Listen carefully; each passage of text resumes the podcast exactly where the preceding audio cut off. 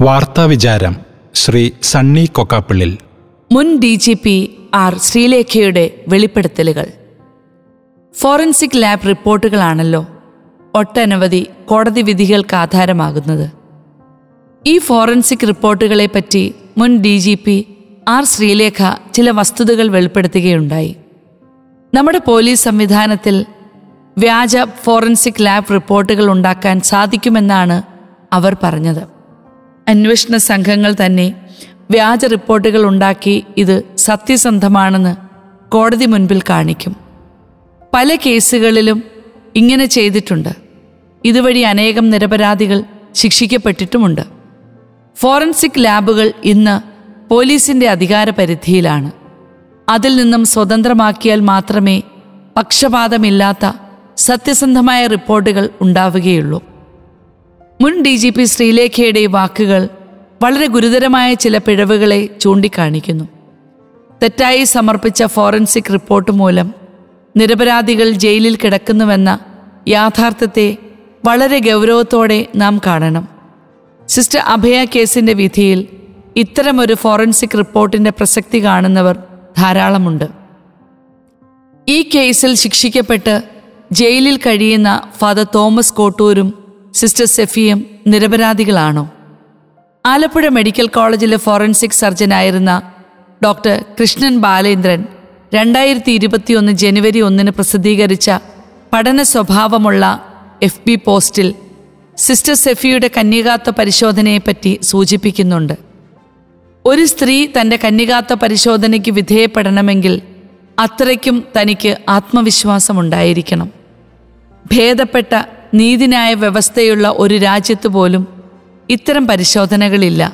എന്നിട്ടും തന്റെ നിരപരാധിത്വം തെളിയിക്കാൻ താൻ കന്യകയാണെന്ന് തെളിയിച്ചാൽ മതിയല്ലോ എന്ന് അവർ ചിന്തിച്ചു. ആലപ്പുഴ മെഡിക്കൽ കോളേജിലെ ഫോറൻസിക് മെഡിസിൻ മേധാവിയും ഗൈനക്കോളജി വിഭാഗം മേധാവിയും അടങ്ങുന്നതായിരുന്നു പരിശോധനയ്ക്ക് മേൽനോട്ടം വഹിച്ചത്. പരിശോധനയിൽ അവർ കണ്ടെത്തിയത് സിസ്റ്റർ സെഫി കന്യകയാണെന്നാണ്. എന്നാൽ കൃത്രിമമായി കന്യാചർമ്മം വച്ചു പിടിപ്പിച്ചതാകാനുള്ള സാധ്യതയെ അവർ തള്ളിയില്ല. എന്നാൽ കൃത്രിമ കന്യാചർമ്മം വെച്ചുപിടിപ്പിക്കാനുള്ള സാധ്യത അന്ന് ഇന്ത്യയിലെങ്ങുമില്ല. സിസ്റ്റർ സെഫി വിദേശത്ത് പോയതായി തെളിവില്ല. മാത്രമല്ല ഈ രണ്ട് ഡോക്ടർമാരുടെയും പഠന വിഷയങ്ങളിൽ അതായത് ഫോറൻസിക് മെഡിസിനിലും ഗൈനക്കോളജിയിലും ഇത്തരം ശസ്ത്രക്രിയയെപ്പറ്റി സിലബസിലില്ലതാനും ഇത്തരമൊരു ശസ്ത്രക്രിയ ഇവർ ചെയ്തിട്ടുമില്ല. ചെയ്തിട്ടുള്ളവരെ കണ്ടിട്ടുമില്ല. ശരിയായ വിധം അറിവില്ലാതെയും അനുഭവജ്ഞാനമില്ലാതെയും ഒരു റിപ്പോർട്ട് തയ്യാറാക്കിയതിന്റെ ലക്ഷ്യം എന്താണ് സിസ്റ്റർ സെഫി കന്യകയാണെങ്കിൽ അഭയ കൊലക്കേസിന്റെ പ്രസക്തി നഷ്ടപ്പെടും. മാധ്യമ വിചാരണയിൽ ഫാദർ തോമസ് കോട്ടൂരും സിസ്റ്റർ സെഫിയുമായുള്ള വഴിവിട്ട ബന്ധത്തിന്റെ പരിണിത ഫലമായിട്ടാണ് അഭയ കൊലക്കേസ് കെട്ടിച്ചമയ്ക്കപ്പെട്ടിരിക്കുന്നത്. നേരത്തെ നടന്ന നാർക്കോ അനാലിസിസ് വീഡിയോയിൽ കൃത്രിമത്വമില്ല എന്ന് സ്ഥാപിച്ചെടുക്കണമെങ്കിൽ അത്തരമൊരു ഫോറൻസിക് റിപ്പോർട്ട് ആവശ്യമായേക്കാം. ഹൈമനോപ്ലാസ്റ്റി നടത്തിയിരുന്നുവെങ്കിൽ ആര് നടത്തി എവിടെ വെച്ച് നടത്തി എന്ന ചോദ്യങ്ങൾക്കൊന്നും ആരും ഇതുവരെ ഉത്തരം നൽകിയിട്ടില്ല. ഈയിടെ അന്തരിച്ച ഡോക്ടർ പി രമ ആയിരുന്നു സിസ്റ്റർ സെഫിയുടെ കന്യകാത്വ പരിശോധന നടത്തിയത്. രണ്ടായിരത്തി എട്ടിൽ ആലപ്പുഴ മെഡിക്കൽ കോളേജിൽ ഡോക്ടർ പി രമ ഫോറൻസിക് വിഭാഗം അധ്യക്ഷയായിരിക്കുമ്പോഴാണ് സിസ്റ്റർ സെഫിയുടെ കന്യകാത്ത പരിശോധന നടത്തിയത്. മുൻ ഡി ജി പി ആർ ശ്രീലേഖയുടെ വാക്കുകൾ പല കേസുകളുടെ വിധികളെപ്പറ്റി പുനർവായനയ്ക്ക് പ്രേരിപ്പിക്കുന്നതായി കാണാം.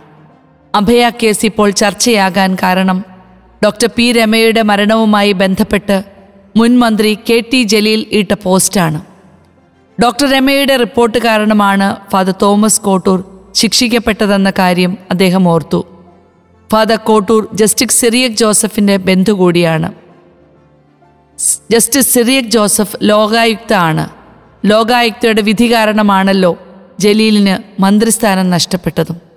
ഏതായാലും സത്യം എന്തെങ്കിലും തെളിയുമെന്ന് നമുക്ക് ആശിക്കാം ഹൃദയത്തെ കീറിമുറിക്കുന്ന യുദ്ധ സങ്കടങ്ങൾ യുക്രൈനിൽ ഒരു കാർ യാത്രയ്ക്കിടയിൽ പതിച്ച ഷെല്ലാക്രമണത്തിലാണ് ഒരു ഒൻപത് വയസ്സുകാരിക്ക് തന്റെ അമ്മയെ നഷ്ടമായത്. അതീവ ദുഃഖത്തിലായ ആ പെൺകുട്ടി തന്റെ ഡയറിയിൽ എഴുതിയ കുറിപ്പ് ഇന്ന് ലോകമാസകലം പ്രചരിക്കപ്പെടുന്നു. അമ്മ അങ്ങാണ് ലോകത്തെ ഏറ്റവും ശ്രേഷ്ഠമായ അമ്മ. എനിക്കൊരിക്കലും അമ്മയെ മറക്കാനാവില്ല. സ്വർഗത്തിൽ അമ്മ സന്തോഷത്തോടെ ആയിരിക്കണമെന്ന് ഞാൻ ആഗ്രഹിക്കുന്നു. അമ്മ പഠിപ്പിച്ച പോലെ നല്ല വ്യക്തിയായി ജീവിക്കാൻ ഞാൻ ഏറ്റവും നന്നായി പരിശ്രമിക്കും. നമുക്ക് സ്വർഗത്തിൽ കണ്ടുമുട്ടാം. യുദ്ധം വ്യക്തികളിലും കുടുംബങ്ങളിലും സമൂഹത്തിലും വിതയ്ക്കുന്ന ദുരിതങ്ങൾ എത്രമാത്രം ഭീകരമാണ്. അതിനേക്കാൾ ഉപരി ഈ ഒൻപതുകാരിയുടെ കുറിപ്പിലെ ആത്മീയതയാണ് ശ്രദ്ധിക്കപ്പെടേണ്ടത്. അമ്മ സ്വർഗത്തിലാണെന്ന് അവൾ വിശ്വസിക്കുന്നു. അമ്മ പഠിപ്പിച്ചതുപോലെ ഒരു നല്ല വ്യക്തിയായി ജീവിക്കാൻ പരിശ്രമിക്കും. അവസാനം അമ്മയെ സ്വർഗത്തിൽ കണ്ടുമുട്ടാമെന്നും അവൾ പ്രത്യാശിക്കുന്നു. ഇതിൽ കൂടുതൽ എന്ത് ആത്മീയതയാണുള്ളത്?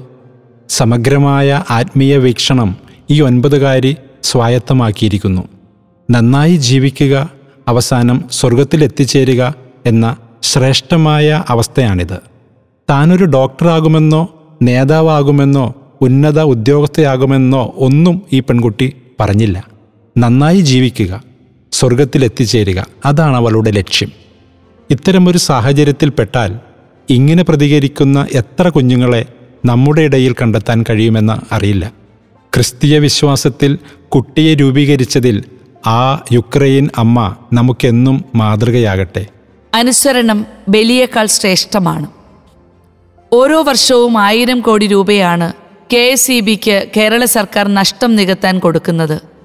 ഇത്രയ്ക്കും നഷ്ടം വരുത്തുന്ന ഒരു സ്ഥാപനത്തെ പൊതുജന ചെലവിൽ സർക്കാർ നിലനിർത്തേണ്ടതുണ്ടോ എന്ന് സംശയാസ്പദമാണ്. ജീവനക്കാരുടെ കെടുകാര്യസ്ഥതയും ധാരാളം ഉന്നത റാങ്കിലുള്ള തസ്തികകൾ സൃഷ്ടിക്കലുമാണ് ഇത്രയധികം നഷ്ടം വരുത്തി വയ്ക്കുന്നുവെന്ന് പറയപ്പെടുന്നു. ബോർഡിനെ വിജയത്തിലെത്തിക്കാൻ ചെയർമാൻ പരിശ്രമിച്ചിട്ടും യൂണിയനുകൾ സമ്മതിക്കുന്നില്ല. ചെയർമാനെ മാത്രമല്ല മന്ത്രിയെപ്പോലും നിലയ്ക്ക് നിർത്താൻ കഴിവുള്ളവരാണ് ചില യൂണിയൻ നേതാക്കൾ. ഏതൊരു സ്ഥാപനത്തിലും അനുസരണമില്ലായ്മ അതിനെ തകർച്ചയിലേക്ക് നയിക്കും. കെ ഇ ബിയിൽ മാത്രമല്ല സർവമേഖലകളിലും അനുസരണമില്ലായ്മ വ്യാപിക്കുന്നുണ്ട്. മാതാപിതാക്കളെ അനുസരിക്കാത്ത മക്കൾ അധ്യാപകരെ അനുസരിക്കാത്ത വിദ്യാർത്ഥികൾ എന്നിങ്ങനെ എവിടെയും അനുസരണമില്ലായ്മയുടെ അനുരണങ്ങൾ കാണുന്നു. വ്യക്തി സ്വാതന്ത്ര്യത്തിന് അമിത പ്രാധാന്യം കൈവരുന്നതിനാലാണോ ഇങ്ങനെ സംഭവിക്കുന്നത്? അച്ചടക്ക രാഹിത്യം സമൂഹത്തിൽ സൃഷ്ടിക്കുന്ന ഗുരുതരമായ ചുതി എത്ര വലുതാണ്? നിയമം അനുസരിക്കുന്നതിൽ വളരെ മടിയുള്ളവരാണ് ഇന്ത്യക്കാർ. വാഹനം ഓടിക്കുന്നതിൽ നികുതി അടയ്ക്കുന്നതിൽ ക്യൂ പാലിക്കുന്നതിൽ പദ്ധതികളുടെ നിർവഹണത്തിലൊക്കെ നിയമത്തെ വെല്ലുവിളിക്കുന്നവരാണ് നാം. ഡ്രൈവിംഗിലെ നിയമലംഘനം എല്ലാ പരിധിയും ലംഘിച്ചിരിക്കുന്നു. സമരം ചെയ്യാൻ സ്വാതന്ത്ര്യമുള്ളതുപോലെ ജോലി ചെയ്യാനും സ്വാതന്ത്ര്യമുണ്ടെന്ന കാര്യം നാം മറക്കുന്നു. മറ്റുള്ളവരുടെ അവകാശങ്ങളെ ഹനിക്കാൻ നമ്മൾ സംഘടിക്കുന്നു.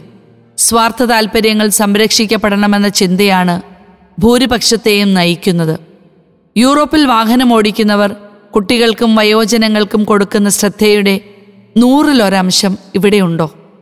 സമൂഹത്തിൽ പൊതുവെയുള്ള ഈ അനുസരണക്കേടായിരിക്കാം സഭയിലും നുഴഞ്ഞു കയറിയിരിക്കുന്നത് അനുസരണയില്ലാത്ത വൈദികരും സിസ്റ്റേഴ്സും വരുത്തിവെക്കുന്ന അപകടങ്ങൾ മറ്റുള്ളവരെക്കാൾ നൂറിരട്ടി ദോഷകരമാണെന്നതും ഓർക്കേണ്ടതുണ്ട്. അവകാശ സമരങ്ങൾ ഒരിക്കലും മറ്റുള്ളവർക്ക് ഉതപ്പ് കൊടുക്കുന്ന തരത്തിലാകരുത്. വിശുദ്ധർ നമ്മെ പഠിപ്പിക്കുന്ന പാഠവും അതുതന്നെയാണ്. നിയമത്തെ അനുസരിക്കാനാണ് ക്രിസ്തുവും നമ്മെ പഠിപ്പിച്ചത്. എന്നാൽ അതിന്റെ ധാർമ്മികതയെയും നാം പരിഗണിക്കണം.